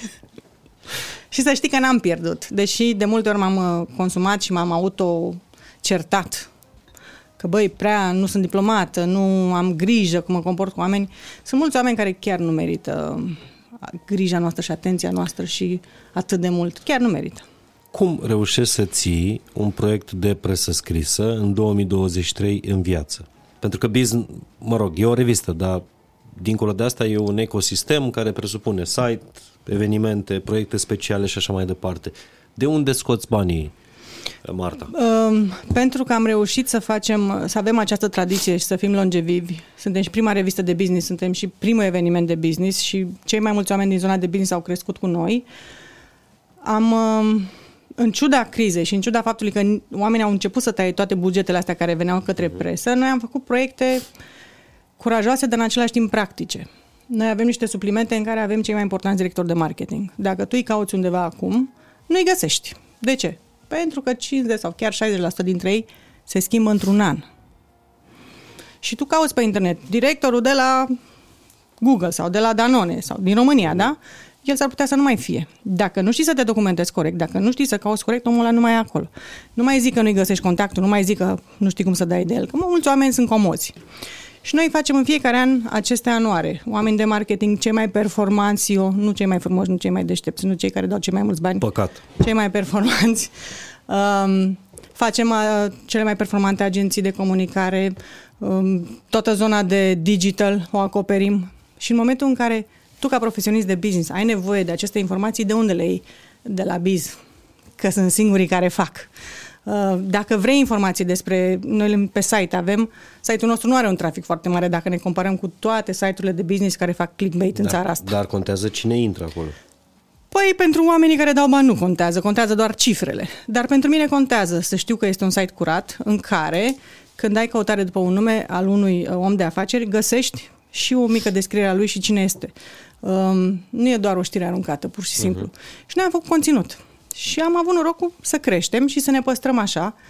Și avem bani care vin și pe revistă, care vin și pe site, avem uh, bani pentru proiecte speciale și, bineînțeles, pentru evenimente. Evenimentele noastre reunesc comunitatea de business. Uh, săptămâna viitoare reunim comunitatea de resurse umane. În uh, aprilie o să reunim tot ceea ce înseamnă sustenabilitate în Sustainability Summit uh-huh. și facem multe evenimente pe cele mai importante tendințe care se întâmplă în piață. Noi vedem ce se întâmplă, ce urmează, te obișnuiești, înveți. Mai deci... merge treaba asta cu podcasturile? Cum o simți? Nu. S-a dus? Gata? Păi uite-te și tu cu cât se mai bați din toți cei care au lansat podcasturi. Cum? Cu câți te mai bați azi? Dar eu nu m-am bătut cu nimeni, că mie Ei, chiar asta îmi place la podcasturi, că nu te bați cu nimeni. Știi cum e, nu te bați, dacă când e vorba de cifre și de bani de la sponsori, până la urmă ei se uită care da? este audiența. Și crezi că s-a terminat cu podcasturile? Nu, că nu acum că s-a terminat. Vreau filme. să spun este că, da, bine, sunt mode și mode și mode și mode. Uh, păi cred că mai eu. sunt maxim 10 podcasturi în țara asta care... E, mai sunt. Și încă ceva, nu te supăra, dar cred că un podcast fără un om puternic în spate nu face bani în țara asta. Dar cine e în spatele meu? Nu e de cine e în spatele tău. Ideea este că e foarte greu să faci bani din podcast. Pentru că companiile nu dau bani pur și simplu uh, vreau și eu să fiu acolo. Își doresc mai mult de atât. Cifre, tot felul de informații și așa mai departe. Și, deci dacă tu vii cu o idee frumoasă și atât, nu o să fie sustenabilă. Păi nici revista ta nu e doar o idee păi, frumoasă Asta vreau să atât. spun. E o Succesul, istorie de atâta, de atâta timp. Succesul vine peste noapte după 20 de ani de muncă. Da, eu cred că, deși poate n-aveți treabă cu presa sau n-ați mai citit presă scrisă de ani de zile și vă recomand să cumpărați. Îmi pare rău că n-am adus și biz, să știi. Da, să vorbim și de o cultură, că n-am apucat. Poate am pe aici, n-am. Da. Mă rog, uh, dar vă recomand să, chiar dacă nu lucrați în presă sau nu aveți treabă cu, cu presa, cred că Marta va da niște, niște sfaturi așa, uh, cu mantă despre, despre antreprenoriat. Indirect, cred că ați învățat uh, uh, niște lucruri. Ce ți se pare că merge în 2023? Asta e o întrebare și a doua întrebare sunt uh, lucruri diferite. Ce merge ca și interes pentru cititor sau ce merge ca și eveniment cu care să faci bani. Știi? Pentru că în momentul în care e un business există două direcții. Uh-huh. Și eu mă refer la mine pe zona de reviste și de conținut. Trebuie să faci cel mai bun conținut, să fii primul din zona ta care vine cu acel conținut uh-huh. și care își ține oamenii aproape. Să știi să-i ții aproape. Este o artă. S-a văzut că poți să fii o revistă mult mai bună ca Biz, o comunitate senzațională și să nu poți să o ții ca business în continuare în viață. Și apoi, pentru că am ajuns să fiu mai mult decât jurnalist, să fiu manager și să gândesc cum uh-huh. fac bani, pentru că asta trebuie să te gândești. Să scrii frumos și să arăți oamenilor cele mai tari uh, idei, tendințe, proiecte, oameni, uh-huh. nu aduce bani. E clar. Și atunci mă gândesc și mă uit ce se întâmplă afară și facem tot felul de proiecte mici, de evenimente, pe ceea ce urmează să se întâmple. Îmi Noi place. nu așteptăm să vină valul. Noi creăm val. Îmi place, îmi vine să te strâng în brațe. păi nu, dar uh, pentru că foarte multă lume uh, uh, cu proiecte în zona de presă scrisă, de fiecare dată când iese public, uh, încearcă să se uh, victimeze. Vai că nu mai merge, ajutați-ne, donați-ne, susțineți-ne, uh, voi ne țineți în viață. Merge. Dacă nu... Dar... Merge. Tu nu te-ai victimizat, uite, vorbim de o oră și 18 minute. Ai trecut în diagnostic, dă la, dă la, dă la. Nu mi se pare că te-ai victimizat. Nu știu ce ai făcut în ultimii 20 de ani, dacă te-ai victimizat, probabil în fața soțului tău. sau. Mă mai plâng și eu câteodată, dar la mine știi cum e, în momentul ăla în care ajung la fundul sacului așa și cad și mi se pare că nu mai pot. Ce faci? Mă enervez. și mă enervez și zic, băi, dar nu se poate chiar așa, nu mai pot, trebuie să găsesc o soluție. Și stau și mă plimb, uite, îți dau un exemplu. Am făcut o copertă la un moment dat cu Naumovici, celebrul Naumovici, Bogdan, care a fost unul dintre cei mai tari creativi din România. Și ce s-a întâmplat cu el? Și în continuare face uh, publicitate, doar că nu mai este uh, atât de prezent și Ei, de pe val cum era. de creație la umor, cum? Da, bineînțeles, este și este foarte tare și suntem prieteni. Și am vorbit cu Bogdan și am zis, Bogdane, o să fii pe copertă, hai să ne gândim cum facem coperta. Cum să facem coperta? Îmi pui o poză cu mine. Zic, băi, nu, eu nu pun pur și simplu o poză cu tine, ești da, Dita Naumovici, trebuie să facem ceva. Eh, hai că ne gândim. El a avut o grămadă de altă treabă și eu stăteam și mă plimbam în redacție și nu o să uit, mă plimbam în redacție și colegii știu, după cum merg, după cum vorbesc, așa știu că se întâmplă diverse lucruri. Și făceam, trebuie să găsesc ideea, trebuie să găsesc ideea, trebuie să găsesc Și am găsit-o. Am îmbrăcat în Batman. Până la Omovici. Dar știi că el are reclama aia cu Batman, Batman. După aia a avut-o. Nu, a avut-o înainte. Înainte. Da, nu s-a așteptat nimeni să apară Naumovici, pardon. Exact. Nu știu dacă este acolo. E dar nu s-a așteptat nimeni. La Altex, mi se pare. Da, da, da. Uh, și a plăcut și lui, culmea. dar uh, nu lăsăm nimic să iasă pur și simplu. Și ca dovadă, dacă pot să trec la haute culture, da, păi dacă mă lași că sunt la tine acasă. da, uh, Asta e ultima... Primul număr. Primul număr, ultima apariție. Da. Primul și singurul. Acum în uh, martie apare numărul Cel 2. mai recent. Cel mai recent, da. Am vrut să lansăm o revistă pe zona de cultură și de lux. Deși luxul în România este banalizat și oamenii care spun lux practic văd opulență și văd cocalare și văd din nefericire, știi, acel uh, este cuvântul, acest cuvânt a fost uh, ponegrit și um, luxul nu înseamnă bani, luxul nu înseamnă show-off, uh-huh. luxul nu înseamnă finețe, înseamnă meșteșug, înseamnă acea putere să-ți pui în practică ideea ta. Și ne-am dorit ca în această revistă să reunim oameni care știu să facă și produse de lux și proiecte de lux și care, iar cultura este un lux, timpul este un lux, onestitatea este un lux, noi așa vedem lucrurile. Și scriind la carte împreună cu Diana Cosmin, am vorbit cât de tristă este piața din România și că nu mai ai ce să mai uh, citești și că toți jurnaliștii valoroși din țara asta nu mai au un loc în care să fie adunați. Și uite așa, din frustrare, am făcut revista Haute Cultură în care am reunit toți jurnaliștii pe zona premium și luxury și ei sunt în echipa noastră. Deci toți oamenii care scriu pe zona de luxury și de cultură și sunt importanți din punctul nostru de vedere, sunt în echipa noastră, pe lângă jurnaliștii de la BIS. Uh, și ne-am dorit ca pe copertă să nu fie oricine și l-am luat pe Lorenzo Queen, care este băiatul lui Anthony Queen uh-huh. și care este cel mai puternic și cel mai important sculptor în viață, în acest moment în lume.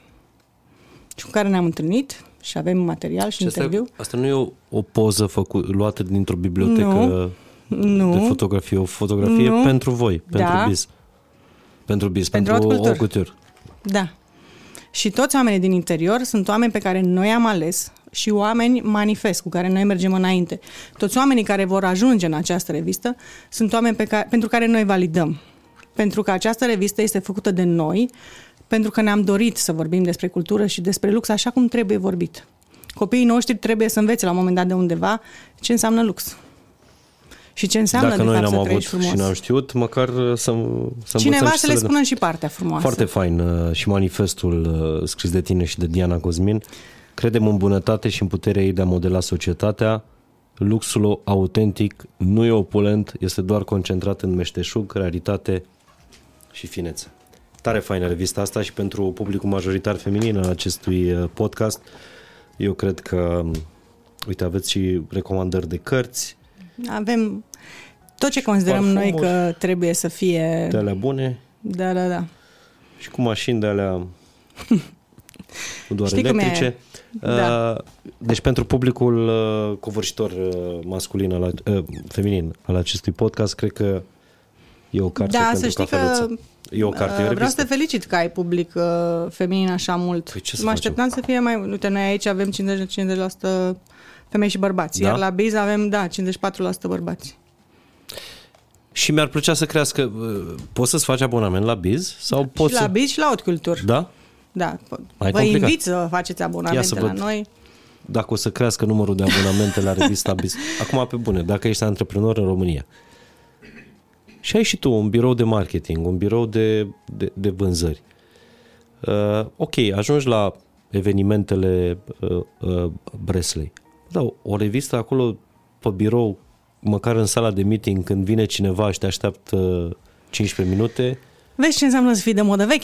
Așa te gândești tu, așa se gândesc unii oameni. Cei mai Dar mulți nu se mai gândesc de așa. ce spui asta? Nu știu de ce. În afară de saloanele de, nu știu, frumusețe și stomatologice, nu prea mai vezi reviste, nici măcar la hoteluri. Da, da, în birourile directorilor, CEO, CEOs din Da. România, uh, când vezi în tablouri Aia, asta înramate, e sunt altceva, poze că- cu familia și poze din da, coper, pentru că coperta noi trebuie biz. să ne lăudăm. Păi nu? Dar dacă am învățat să citim, dacă am învățat să apreciem anumite lucruri, le-am și cumpăra. Da, știi că sunt foarte mulți antreprenori care, uh, care ne ascultă. Cum uh, trebuie să aibă mulți bani ca să apară în revista Biz? Nu, nu trebuie să aibă Dar- mulți bani, trebuie doar să aprecieze și ei munca noastră. Sunt foarte mulți oameni cu bani mulți sau cu bani puțini care vin și spun ai bă, Marta, trebuie să apar și la tine în revistă. Ok. Ai o informație foarte bună? Nu. Ai o exclusivitate? Nu. Dar ce vrei să spui? Că suntem cei mai buni pe domeniul nostru. Păi și ai cifre care să susțină lucrul ăsta? Păi nu, că mai sunt și alții. Păi și atunci nu pot să scriu așa ceva. Dar pot să fac un advertorial în care scriem că este advertorial, în care spun, uite, compania ta este cea mai tare, tu ești cel mai bun lider și așa mai departe. Nu toată lumea are o știre pe care tu merită să o preiei gratuit. Deci dacă informația e valoroasă pentru tine, Se vor bate toți pentru ea. Toți. nu percepem Gratis. taxă. Nu. Nu doar noi. Toată lumea uh-huh. o să vrea. Și ziarul financiar o să vrea. Și Forbes o să vrea. Toată lumea o să vrea. Dacă informația e bună. Și nu neapărat trebuie să fie o exclusivitate. Sunt foarte multe companii care au atât de multă informație, care au povești în spate, care s-au chinuit să facă un brand, dar nu știu să spună povestea aia din spate. Și atunci ne întâlnim cu ei. Ok, nu ai informația. Dar ce ați făcut voi anul ăsta? Și vorbind cu ei, descoperim adevărate bijuterii. Dar ei habar n-au că stau uh-huh. pe ele. Asta E și înseamnă să talentul fii vostru. jurnalist. Da. Talentul și cunoașterea. Uh, Mai mult cunoașterea și experi- experiența, ca să zic știi? așa. Mulțumesc tare mult că, uh, că am putut să citesc uh, cartea asta, Marta de la Biz. Are niște detalii, niște povești mult mai în detaliu decât uh, am vorbit în, în podcast. Are și niște sfaturi, 10 sfaturi pentru antreprenori pe care le dă Marta după 13 ani de, De antreprenoriat. de pornit un business de la minus, nu de la, de la zero. Dar tu ce-ți dorești așa pe, pe termen lung? Lung. Că sunt foarte mulți moguli care și-au dorit, uh, au luat un ziar, apoi o revistă, apoi uh, și-au făcut un site, apoi o televiziune de asta de garsonieră, apoi Sau mai mare. influență politică și așa mai departe. Nu te-am auzit vorbind despre lucrurile Uh, astea. nu, noi n-am făcut politică și nu facem și nu primim reclamă din zona politică în revistă pentru că nu ne-am dorit uh, astfel de influențe. Uh, dacă cineva merită să scriem sau să ne asumăm o asociere, eu mi-o asum. Uh-huh. Nu trebuie să-mi dea bani. Uh, și dacă putem să obținem și bani, uh, dar ne asociem și suntem, uh-huh. uh, să spunem, pe aceeași frecvență, uh, e foarte bine. Cred că ce mai mult mi-aș dori să construiesc, uh, sau visul nostru și râdem în ședințe, este clădirea Biz. O clădire în care să transformăm universul Biz și spiritul Biz, noi așa spunem că avem un spirit um, și să-l facem și vizibil și tangibil și așa mai departe, în care să reunim, să aducem tot ce înseamnă tendințe în tehnologie, în marketing, în antreprenoriat, la un loc, ca un fel de muzeu interactiv. Ce tare! Dar în business și mult pe tehnologie și în care să vină mari antreprenori din țara asta și pe care să-i vezi acolo. Și unde să vă faceți evenimentele și unde să creați și revista? Da, normal că un etaj o să uh-huh. fie cu redacția. Asta este visul nostru de mulți ani. Lucrăm la el, sper să se împlinească. Nu este, să spunem, uh, targetul acolo vrem să mergem. Lucrurile s-au așezat uh, de la sine și cu multă muncă, dar au crescut și renumele a crescut foarte mult și oamenii știu ce facem. Dar să spunem, dacă ar fi să pun așa deget după un vis, ăsta ar fi.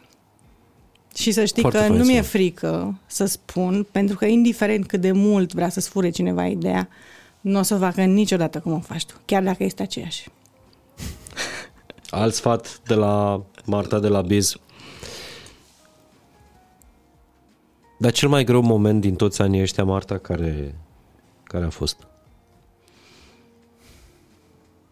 Sunt multe momente mici care se adună și care te chinuie sau poate uh, eu a trebuit mereu să găsesc o soluție, știi, și nu am simțit pe moment atunci că m-a afectat. Partenerii cu care trebuie să împarți lucruri, uh, momentele în care ajungi să apelezi la avocați, uh, momentele în care te desparți de angajați care sunt dragi și se întâmplă momentul în care na, mi-am dat seama că pot să pierd tot și că pot să nu mai fiu mâine, mm, știu că mi-am ales... Uh, am văzut o rochiță într-o vitrină și mă gândeam că poate nu mai ajung până la vară să o port. Dar uh, au trecut. După noapte vine zi, să știi, ăsta a fost sloganul de la zilele bis din toamnă. Și dacă reușești să nu te sperii și să nu cazi acolo de frică, te ridici și găsești soluții. Și dacă vine acum încă o criză? Ești da, pregătită să vină, pentru ea? M-am săturat, numai crize am avut până acum. Să vină toate crizele. Ești pregătită, nu? Da. Eu am luat revista cea mai mare criză. Numai criza a venit până acum. Noi în pandemie am crescut cel mai mult. Ce să zic? În pandemie când nu aveați distribuție, practic. Da. Pentru că ne-am reinventat și am făcut o mulțime de proiecte și am făcut... Speciale. Și și speciale și site-ul a crescut și, și vreau să te felicit, mie mi-a plăcut foarte mult uh, oraș faptelor bune. Deci e minunat ce Mulțumim faceți. Mulțumim frumos. Și noi uh, tot în criză am lansat da, uh, știu. Radio Zoo și... Și nu e ușor să te muți și să stai închis acolo și știu ce înseamnă și câtă muncă e. Și... Noi nu avem trofeu. Uh, Marta, noi cu plocoanele la invitați din partea companiei Beciu Domnesc, partenerii noștri. Uh, stai să văd ce ți-am... Uh, a, normal, un roze verite, pentru că mi se pare că uh, vinul ăsta cu flamingo pe etichetă este fix se potrivește, personalitatea ta. Mulțumesc, Ești, uite, dacă, dacă știam, veneam și eu cu ceva, dar nu m-am gândit. Dacă ai intrat într-o încăpere, se știe că a intrat Marta de la Biz. Ești aia care însuflețește o redacție, o petrecere, o conferință de presă, face poze cu Eros Ramazzotti, intră peste Mel Gibson și cu Mel Gibson ai făcut poze, dar citiți povestea în carte. În carte, da. Unde comandă cartea publicul și nostru? Și pe Mag, și pe și la Diverta, și la Cărture, și pe Taz, și pe Glovo. Deci eu am vrut să fac ceea ce n-a făcut nimeni. Pe Taz, pe Glovo, pe Amazon, pe nu Mag, cred peste așa tot. ceva. Da. Ce înseamnă da. să fii pe... Pe Amazon, dacă o comanzi, trebuie să fie uh, relativ într-o țară apropiată de România, pentru că, normal, dacă nu ești Așa. în România, e departe și nu o să-ți apară. Dar în România o găsești. Deci poți să caut pe... Marta de la Biz, peste tot, da. Nu, că vreau și să caut pe este Glovo. și în librării. Da, este. Incredibil. Da. Am vrut să fie o carte pe care poți să o iei ușor, să vină acasă la tine rapid uh-huh. și să, um, să schimbe modul în care vezi omul care scrie povești. Ne-am săturat toți de acele cărți în care vine un om de afaceri și te învață în 10 pași să ai succes, să faci milionul și să fii cel mai tare. Nu există așa ceva. Să nu mai credeți. Ești nebună, vorba colegului tău, Gabriel, nu? Gabriel Burligă. Așa. Da. Deci dacă nu aveți, nu știu, aveți o seară liberă și vreți să vă dați întâlnire cu cineva, la doar 20 de minute distanță, e poate să vină la voi Da, acasă, să nu-l Marta de la credeți pe Biz. cuvânt, citiți-o și spuneți părerea. Da, da, da. Eu asta recomand tuturor. E altfel de carte. Îți mulțumesc mult de tot, Marta. Eu îți mulțumesc. Da. Ești eu vă fenomen. Mulțumesc. și Să știi mulțumesc că și Dianei Cosmin de pentru fiecare cum a scris dată mă cartea asta. roșesc când văd uh, cât de frumos a scris Diana și am acest sindrom, știi, al impostorului, Doamne, a exagerat. Dar toată lumea care a citit cartea și care știe și află povestea, este încântată și zice, da frate, așa e. Eu așa vorbesc, să știți, uh, chiar dacă sunt foarte importantă. Mulțumesc mult de tot, Marta. Vă mulțumesc, Mulțumesc vouă. și eu. Cred că ați învățat uh, și ați avut multe de de simțit în, uh, în povestea asta a doamnei de fier, care ați văzut că are și punctele ei vulnerabile, deși nu tot timpul recunoaște. Mulțumesc, fain!